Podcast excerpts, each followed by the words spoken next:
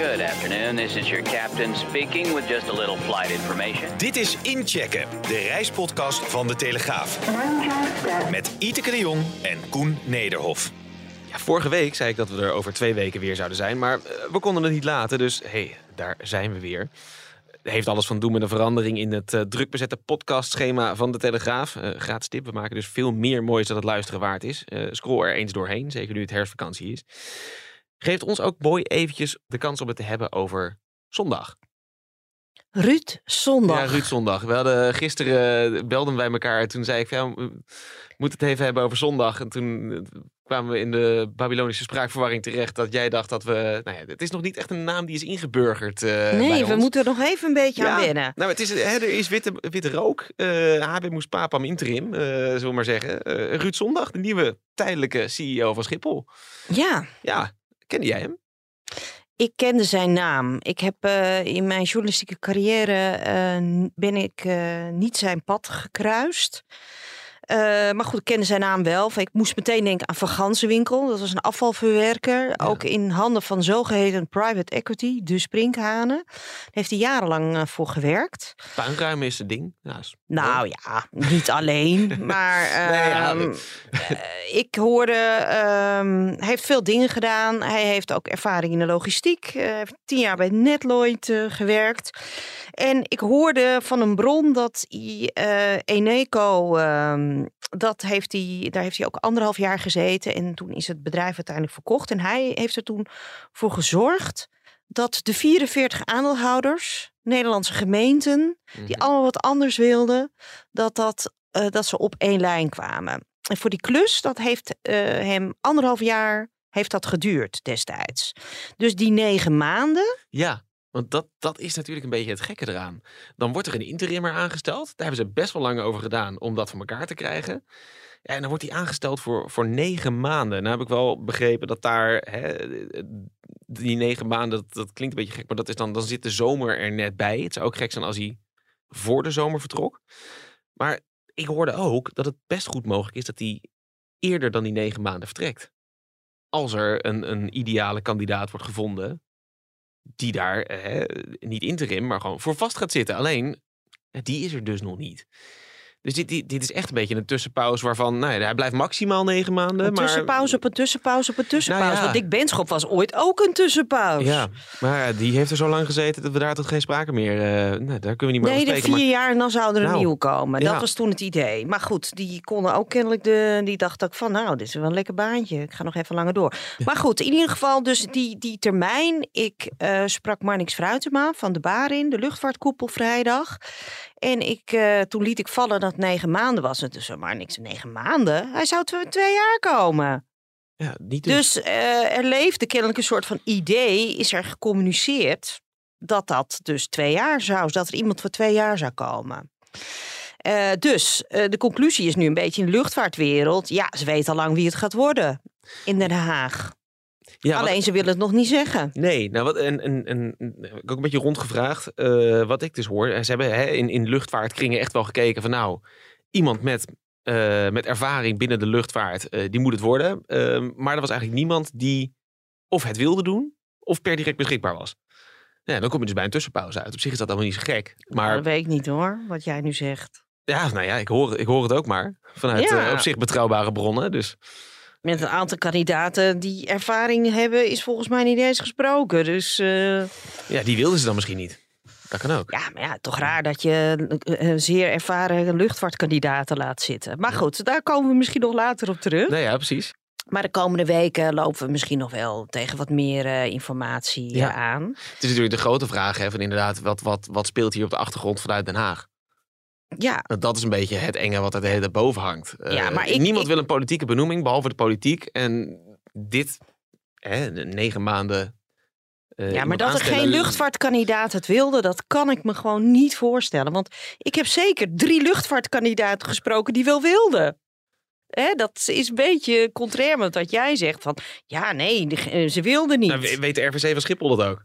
Nou ja, ik neem aan dat de headhunter uh, zijn werk goed gedaan heeft. Nee, blijkbaar niet. Want uh, wat ik toch hoor is dat daar nou ja, niet de indruk bestond dat, daar, dat er iemand op dit moment beschikbaar was die direct kon instappen voor de lange termijn. Nou, we gaan het Ja. meemaken. Precies. Ehm eventjes, wat, wat kan zondag doen in negen maanden tijd? Kan die, hè, ik zei net voor de gein, bij, bij Van Gansenwinkel had hij eh, ervaring met puinruimen, maar dan in de letterlijke zin. Kan die binnen negen maanden de puinhoop van Schiphol ontwarren? Eh, ja, dat is maar wat ze willen. En het is mij nog niet duidelijk wat hij nu exact eh, gaat doen. Het idee is, leeft nu, dat hij eh, aan de slag gaat met het personeel, om dat personeelsbestand op orde te brengen. Ook in relatie tot het feit dat Schiphol natuurlijk al die beveiligingsbedrijven heeft uitbesteed. Dat hij daar toch een, ja, een nieuwe impuls aan gaat geven, dat dat eh, voor elkaar komt in ieder geval. En dat de campingtent buiten weg kan. Ja. Dat is het idee wat er eh, nu is. En ik begrijp het gevoel is dat hij nog niet zozeer op dat krimpen verhaal, de politiek wil Schiphol laten krimpen, dat dat eh, voor een opvolger is. Maar goed, hij erft natuurlijk wel de ontbrekende natuurvergunning Ja. van Schiphol. Dat is Ja. wel iets dat heeft op korte termijn, eh, heeft dat denk ik wel aandacht nodig. Ja, ik hoorde wel eh, toevallig gisteren dat op korte termijn dat er nog niet van gaat komen. Er wordt, weer, wordt nog weer overlegd op ministeries, maar niet binnen goed, de komende dat- paar dat weken dat is er wat ligt. Dat is in ieder geval iets dat, hey, die krimp, daar heeft Mark Harbers al van gezegd, de minister, dat eh, is pas in 2024 krijgen ze het op z'n vroegst voor elkaar. Nou, die natuurvergunning hebben ze eigenlijk vandaag al nodig. Dus daarover zal hij met eh, Den Haag denk ik wel in, de, in de slag moeten. En het hele stikstofdossier ligt er ook nog. Ja. En nou ja, er gaan ook hele wisselende verhalen over. Van moet Schiphol nou wel of niet boeren uitkopen? En hoeveel is de uitstoot van Schiphol nu ei- eigenlijk? Nou, als je dan kijkt wat de uitstoot van de luchtvaartmaatschappij die op Schiphol vliegen, dat zou dan slechts 3% eh, zijn. Nou ja, terwijl de boeren goed zijn voor 56%. Dus waarom? Ja, maar Schiphol is toch ook gewoon bezig met boeren, eh, met in ieder geval een plan om boeren uit te kopen. Nou werd ja, laatst, eh, laatst kwam dat weer, eh, weer over tafel dat, dat ze daar toch mee bezig zijn. Ja, maar waar blijft het dan? Ja. Maar snap je? Dus eh, daar, ik neem aan dat hij daar dus ook mee aan de gang is. Nou, dan heeft hij zijn bordje wel vol, Ja, voor denk negen ik, maanden. voor negen maanden. En daarnaast heb je, heeft hij natuurlijk, moet hij met de airlines. Moet hij het weer een beetje goed breien? Want die zijn natuurlijk eigenlijk ook eh, ja, nog zal- steeds. eh, Je zal ook maar Pissig. het beginnen eh, met, met een, een, een baan waarvan je weet dat er nog een hele hoop claims boven de markt hangen waar je, waar je mee aan de dat slag nog. moet. Ik bedoel, die consumenten die zijn dan enigszins gecompenseerd. Ja. Mensen die hebben aangeklopt, maar die airlines ja, en nee, die dat, reisbedrijven. Nou, dat, daar moeten ze ook nog de portemonnee voor Ik trekken. wou net zeggen, er komen wel een paar bonnetjes die kant op. Ja. Ehm, over bonnetjes gesproken. Hè, dan hebben we het even over geld. Wij hadden vandaag een verhaal in de krant. En dan moet ik er gelijk bij zeggen, we nemen op woensdag op. Dat die ticketprijzen zo enorm omhoog zijn gegaan. ja. Eventjes eh, laten, laten uitzoeken. In ieder geval naar, eh, naar Azië. eh, door, door vliegtickets.nl. Ja, dat is bijna twee keer zo duur als voor corona. Als je last minute boekt. Ja. En hè, mensen En boeken wat, veel en, last wa- en, minute. wat, en wat betaal je dan, Koen? Ja, dan is het ongeveer 1000 euro. Naar eh, Bali of naar, eh, naar Nou, Bangkok. dat vind ik nog wel meevallen. Ik, ik ik hoor wel- ook prijzen van 2000 euro. Ja, ik zat toevallig gisteravond even te kijken. En dan zag je inderdaad 1400, 1500 euro richting Bali. Maar ik ben wel eens voor 450 euro naar Bangkok eh, gevlogen. Of nou ja, naar Chiang Mai. Ja, nee, niet maar, ja, maar ja, nou ja, we hebben het uitgezocht. ik bedoel, we, hadden, het- we, hadden net in de voorzit hier met producer Marieke erover. Die ook in één keer eh 200 euro erbij zag komen met, met ticketprijzen. Ja, dat soort verschillen die tikken nogal aan. Ehm, er spelen een paar dingen. Mensen boeken last minute. Dat komt mede door de chaos op Schiphol. Want ja, eh, durf je in de rij te gaan staan of niet? Die kerosineprijs is omhoog. En eh, er wordt nog niet zoveel gevlogen als voor corona. Ehm, Op Azië dan in ieder Ja, geval. Ja. dat komt ook maar niet los, heb ik het idee. Want ik bedoel, Nou, zeker Indonesië bijvoorbeeld is echt al een tijd open. Waarom, als er zoveel vraag is, dan ga je toch gewoon meer vliegen? Hoe kan dat nou? Er is op dit moment een inhaalvraag. Dus eh, omdat het nog steeds, eh, vooral ook op zakelijke eh, bestemmingen, begrijp ik. Nou, hoe lang is Azië? Japan heeft pas onlangs. ja, Japan is in september open gegaan. Ja, dus nou ja, dat nog steeds veel mensen daar naartoe willen omdat ze heel lang niet bij hun klanten zijn geweest. En dat dat op dit moment dus nog speelt. Hè, wat een beetje vorig jaar eigenlijk al eh, naar Amerika was. Ja, ja. Maar goed, China is nog niet open. Dus Die komen er nog bij. Dat kan dan ook niet meespelen in, eh, in, in dit verhaal. Nee, we hebben gehoord bijvoorbeeld dat op, op, hè, naar Bali vlogen gewoon in 2019 gewoon significant meer vliegtuigen dan dat er nu heen gaan. Ja, maar Ja, zoals KLM schijnt last te hebben van mm, personeelstekorten. Ja, zonder piloten kan je niet vliegen. En zonder piloten kan je niet vliegen. Maar ja, ja, ik heb toch steeds het gevoel van... als je die tweede vlucht bij Bali erbij kan zetten... ik bedoel, een partij als Emirates of, of, of Qatar. Airways... die Ja. zouden dat gewoon doen. Ja. Dus het is misschien ook wel een beetje duur aan het worden met Ja, de kerosine. En dat is dan de kerosine inderdaad. Hè? Die dus die dat- prijs is, is, is door het dak gegaan. Daar zal, zal niemand dat eh, verbazen als die Ja. eh, naar zijn eigen gasmeter heeft gekeken. Dat ook kerosine duur is geworden. Nou, ik, het kan. Ik heb het wel erg meegemaakt hoor. Ik heb wel boven de 100 eh, dollar per, per vat heeft het wel gezeten. Waar staat het nu op? Het was eergisteren rond de 90 eh, dat je voor zoveel ton kerosine kon kopen. Ik hoor hem maar aankomen. Nee, maar ik, ik, ik wilde even het punt maken. Kijk, als die kerosine duur is en je houdt het aanbod beperkt, dan kun je de ticketprijzen verhogen. Dus zo kun je dan die dure kero- eh, kerosine compenseren. Maar als je een tweede vlucht erbij zet, die vlucht moet ook weer vol. En dan moet je misschien meer gaan stunten met je prijs. Dus ik heb het gevoel dat de airlines dus behoorlijk eh, strikt op hun capaciteit zitten op dit moment. Vanwege die hogere kosten. Ja, ze zitten ons uit te knijpen. Ja. De airlines zijn ons aan het uitknijpen. Wat gemeen. Kunnen wij nou Nou ja, reizen en dan krijg je dat ehm, weer op je, op je donder. Ik bedoel, het is voor hun natuurlijk wel onzeker op dit moment. Hè? Ja, ik had gisteren verhaal over KLM, die eh, vrijwillig langer onder het juk van de staat blijft. Hè, die hadden ooit een krediet bij de staat en dat hebben ze al afgelost. En eh, bij dat krediet kregen ze er ook een eh, spion bij namens eh, de staat, meneer de Kremers. staatsagent. De staatsagent. en, maar goed, het krediet is afgelost. Maar, en eigenlijk wilde KLM die faciliteit gewoon af, afsluiten. En dan een nieuwe faciliteit openen bij een commerciële bank. En ik begreep deze week van bronnen dat dat dus niet. eerder zei de financieel directeur dat gaat. Deze herfst gaat dat gebeuren. En nu hoorde ik dat gaat pas volgend jaar april gaat dat gebeuren. Dus nou, waarom dan? Een beetje een vreemd verhaal. Want je vond die staatsagent zo vervelend. Het KLM-personeel die, die, die, die kijkt hem bij wijze van spreken de deur uit. De kwalificaties zijn niet mis Nee. over zijn eh, werk. Maar waarom dan? Waarom doen ze dit? Nou, ik denk toch. eh nou, Marjan Rintel, de topvrouw, die had in een interne webcast gezegd dat banken niet in de rij zouden staan. Maar dat werd eh, later deze week werd dat ontkend. Door eh, bepaalde bronnen binnen het bedrijf. Die was daarmee te kort door de bocht gegaan, begreep ik. Maar het is. ehm, ja, KLM wil het heel voorzichtig aanpakken. En ze weten nog niet wat er gaat gebeuren. En met de recessie en met de inflatie. Dus en als je dan weer leest dat ze nu al hè, voor de komende maanden 3000 vluchten moeten schrappen. Ja. Vanwege die ellende op Schiphol. Ja, dat helpt ook niet mee voor je verdienmodel. Nee. En ik denk dus dat het waarschijnlijk goedkoper is dat banken wel willen, maar dat ze dan 15% moeten betalen in plaats van 7% bij de staat. Ik denk dat het gewoon dat verhaal is. Ja, ja. Dat Ja. gewoon eh, banken willen wel. Maar ja, risico, dat is altijd, eh, vertaalt zich in, meestal in een hogere In prijs. hogere rente. Ja. Maar goed, vrijdag eh, presenteert Frans KLM de kwartaalcijfers. En dan eh, kan ik ook vragen van eh, hoe duur zijn, eh, in hoeverre willen die banken je dan een poot uitdraaien. Ja. Maar goed, ja, dat hebben- schrappen van die vluchten, dat Ja. is wel een, leidt tot enorm veel onrust. Personeel is, bij KLM is het spoorbijster op dit moment. Nee, het is toch op zich logisch. Ik bedoel, je moet, Schiphol moet terug in capaciteit. Ja, KLM is nou eenmaal de home carrier. Dus die krijgt daar het grootste deel van op het bordje. Als je een heleboel stoeltjes niet kan verkopen, dan kan je maar beter die vluchten eruit halen. Ja, maar het gaat nu ook om intercontinentale vluchten. En eerder in, eh, eh, bij het schrappen, eerder dit jaar, toen moest dat natuurlijk ook al, was het eigenlijk alleen maar op het Europa-netwerk. Ja. En ze gaan nu heel veel vluchten richting Canada, Amerika, Zuid-Amerika, Rio. Maar ook dus, eh, er was een fikse rel vorige week, omdat eh, de tweede vlucht, de dagelijkse vlucht naar Curaçao, eh, eruit eh, gaat. Met de uitzondering van de kerstvakantie.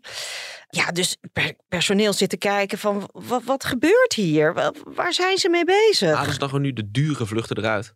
Is dat een beetje wat ze aan het doen zijn? Er gaan verschillende verhalen. Ik hoor aan de ene kant van Uh, hè, want het verhaal is dat ze onderdelen dan niet. De, er zijn problemen bij de technische dienst. En Ja, daardoor staan dat- vliegtuigen, die lopen dan uit hun slot. Staan ze dus te lang aan de gate. En dan eh, kun je niet op tijd vertrekken. En dan moet je eigenlijk achteraan aansluiten. En dan heb je vertraging, halen mensen hun overstappen niet. Maar goed, eerder bij corona, of tijdens vorig jaar, wa- waren die onderdelen geen enkel probleem. Ja, maar werd er niet gevlogen. Nou ja, het onderhoud is allemaal op orde, hoor ik. En KLM vliegt binnen 24 uur de hele wereld over. Dus eh, ze kunnen die onderdelen zo eh, in huis halen. Dus dat leek mij een beetje... Nou, ziekteverzuim zou kunnen. Corona, ziekteverzuim. eh, TD heeft wat oudere personeelspopulatie. Dat geloof ik wel. Maar ga je nu grote internationale kisten aan de grond laten staan? Dat, dat is bijna niet te verklaren. KLM die was maar op één ding gefocust. Intercontinentaal netwerk, ja. netwerk moet altijd door. En ja, nu zit het personeel ernaar te kijken van ja, god, weet je, een vlucht naar Londen eruit, hè, een van de zoveel op een dag. Oké, nou goed, dat, dat begrijpen we wel. Maar als je kijkt, 700.000 stoelen. Ja, dat is echt eh, immens. Ja, dus er gaan nu ook al geruchten. Ja, KLM werkt mee aan de krimpagenda van het kabinet.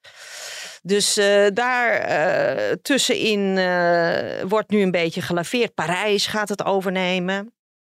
Dat zou natuurlijk ook goed kunnen. Ja.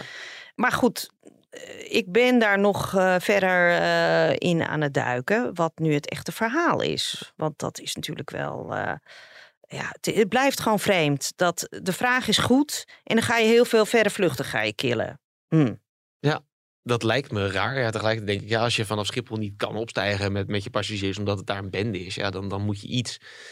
Maar goed, dit is wel Ja. een hele drastische stap. Eh, Ja, want de is voorzitter van de ondernemingsraad die heeft gezegd dat dit de grootste ingreep is in het KLM-netwerk sinds 9-11 en de coronacrisis. Tijdens de coronacrisis stonden al die kisten aan de grond, weet Ja. je nog?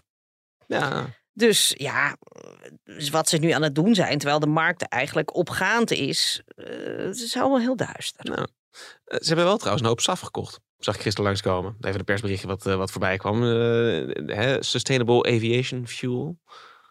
1,6 daar heb ik miljoen al- ton. Nou, Ja, maar dat, komt, dat was over een periode van zoveel jaar. Dus het Ja. kwam maar uit op eh 300 ton per jaar. ja, precies. Die reeksom had ik ook gemaakt. Viel allemaal vies tegen. Het was ik, ik, iemand die kwam eh, op een berekening van dat het om drie of vier eh, verre vluchten gaat per dag. Oh ja, ik hoop dat je ging zeggen drie of vier druppels in, een, in een brandstoftank van een vliegtuig. Nou ja, Nee, maar het, het, ja, dat schiet nog niet echt op, hè?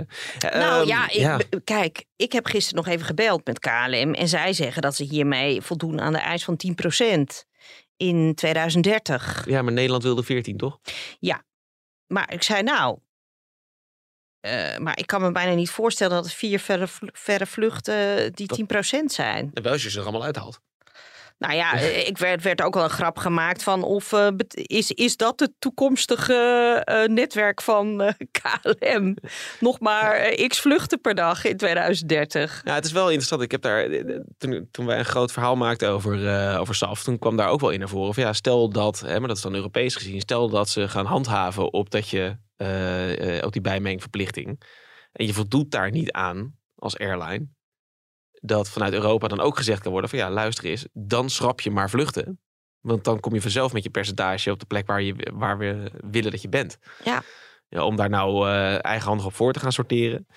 Maar goed, eh, bij KLM zeggen ze, oh die resten, die, die resterende vier, die, eh, dat ook in de komende jaren, dat komt er wel bij. Nou, Dus We gaan, het, we gaan het merken. Hey, we hadden nog een ander verhaal over de, de luchtverkeersleiding. Nou, die hebben ook het nodige te stellen gehad met de perikelen op Schiphol. Op zich is dat ook niet zo gek, hè? Want, want als er eh nou ja, trammeland is op de luchthaven, er vertrekken veel vluchten te laat, staan te lang eh, hè, op, eh, aan, de, aan de gate. Dan heb je meer mensen nodig in die, in die beroemde toren. Het vervelende is alleen dat heeft wat gevolgen voor, voor onder mensen. hè. Ik woon zo'n beetje onder die landingsbaan. Ehm, voor mij heeft dat dan direct gevolgen. Hoe mhm. steekt het in elkaar? Luchtverkeersleiding Nederland die heeft in juni eh, Schiphol een eh, nou toch wel een pittige brief eh, geschreven. En daarin zeggen ze dus omdat zij vanwege de voortdurende chaos extra mensen op de toren moeten neerzetten. Want er moest bijvoorbeeld een extra landingsbaan bij, omdat de gates niet vrij waren. Nou, stroopt het allemaal op. werden mensen die dan bijvoorbeeld aan de herindeling van het luchtruim werkten, die moesten dan die dag dan bijspringen op, uh, op de toren. Of waarschijnlijk gewoon wekenlang is dat het geval geweest. Ja. En daardoor uh, ja, zijn uh, het ICAS-systeem heeft vertraging opgelopen. Dat is een nieuwe navigatieapparatuur is dat. En dat moet er dan voor zorgen dat er, dat er gerichter gevlogen wordt om kennen heen nou ja, goed, uh, door de lucht, anti-luchtvaartlobby wordt dit altijd als uh, onzin uh, verkocht. Maar goed, Luchtverkeersleiding Nederland is dus kennelijk bezig met serieuze projecten. Ja. De intenties zullen oprecht in die, in die, zijn. in die brief, strategische projecten van de, de LVNL. Ja. ja. En strategisch is, er is ooit een luchtvaartnota, is er een paar jaar geleden vastgesteld. Waar onder meer dus die 14% brandstof, uh, alternatieve ja. kerosine ook in uh, staat. En ook dit soort dingen om de overlast van uh, om de herrie te beperken. ja, moet luchtverkeersleiding Nederland ook aan strategische projecten werken. Ja, daar komen ze dus nu niet aan toe. Nou ja, of minder en het duurt lang. En volgens ja. mij kwam vorige week het bericht dat de luchtruimherziening. Want de bedoeling ja. is dat de militairen meer het uh, luchtruim in het noorden gaan gebruiken en dat burgerluchtvaart meer het zuidelijke luchtruim uh, daar gebruik van gaan maken. Nou ja, goed, de, daar is dus ook allerlei politiek in, in de lucht. Hè. De, de militairen die pikken dan, uh, snoepen dan weer uh, ja, zitten, ruimte die, af van de burgerluchtvaart. Een, die zitten toch ook op, uh, op Leeuwarden voornamelijk. Dus ja, Jawel, zich, maar ik hoorde dus ja. dat de F-35's, daar heb je meer ruimte voor nodig om daarmee te trainen dan met de F-16. Hm. Dus er staat nu weer druk op, op de, het, het luchtruim voor de civiele luchtvaart. Ja, maar ik, goed, wat ik anyway, heb maar... is dat het, het wat, ik zeg voor mij als uh, inwoner van het prachtige halfweg, uh, maak ik maar, ik zit langer in de herrie. Ja. Zolang die, die herziening er niet komt, betekent dat dat bepaalde routes ja, meer, vaker uh, gebruikt uh, Ja. worden. Of, uh, of anders. Ja. Ja. Dus opvallend, want de laatste keer dat een project vertraagd werd bij Luchtverkeersleiding Nederland. uh, een- in, een oog, in het oog springend project was uh, Lelystad Airport. Oh ja. En we weten hoe het daarbij Nou, is dat afgelopen. Dat, is allemaal goed gekomen. Daar hoeven... Ja. maar te laat om het nog eh, te kunnen openen voordat, eh, voor die uitspraak in 2019. Dus dat project liep toen vertraging op, omdat eh toenmalige staatssecretaris Wilma Mansveld die ging toen ruzie maken over de salarissen van de luchtverkeersleiders.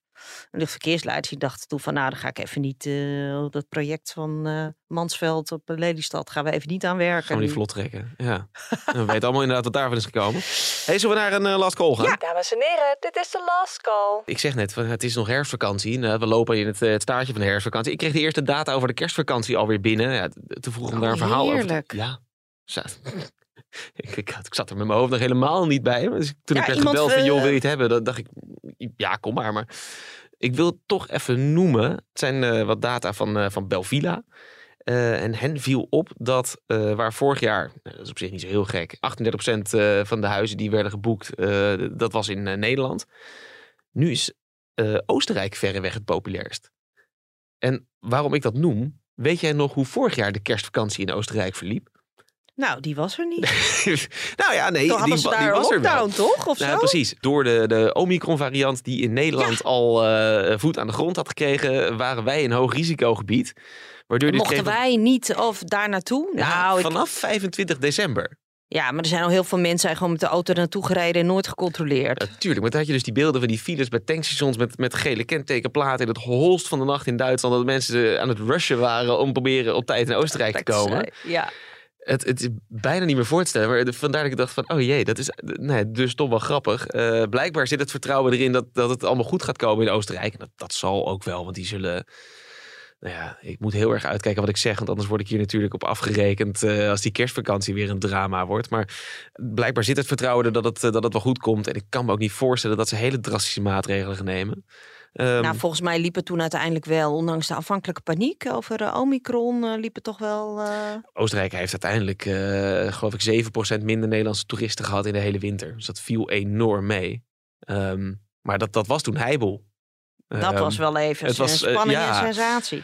Jeetje, is dat alweer een jaar geleden? Dat is bijna een jaar geleden. Ja, oftewel, nou ja, Oostenrijk, mensen gaan er weer volop heen. Toch maar even genoemd hebben. Hopen dat we niet weer het, hetzelfde verhaal krijgen. Wij gaan hem hier afsluiten. We zijn er dit keer echt over twee weken weer. Volgens mij zitten we nu in een oneven weken. Dat is nu wat er, wat er aan de hand is. Maar goed. ehm, in de tussentijd in ieder geval laat een, een eh, liefst positieve rating achter op eh, de app waar je dit op luistert. Of natuurlijk op de website. Ehm, en dan zijn we er over twee weken weer. Tot dan!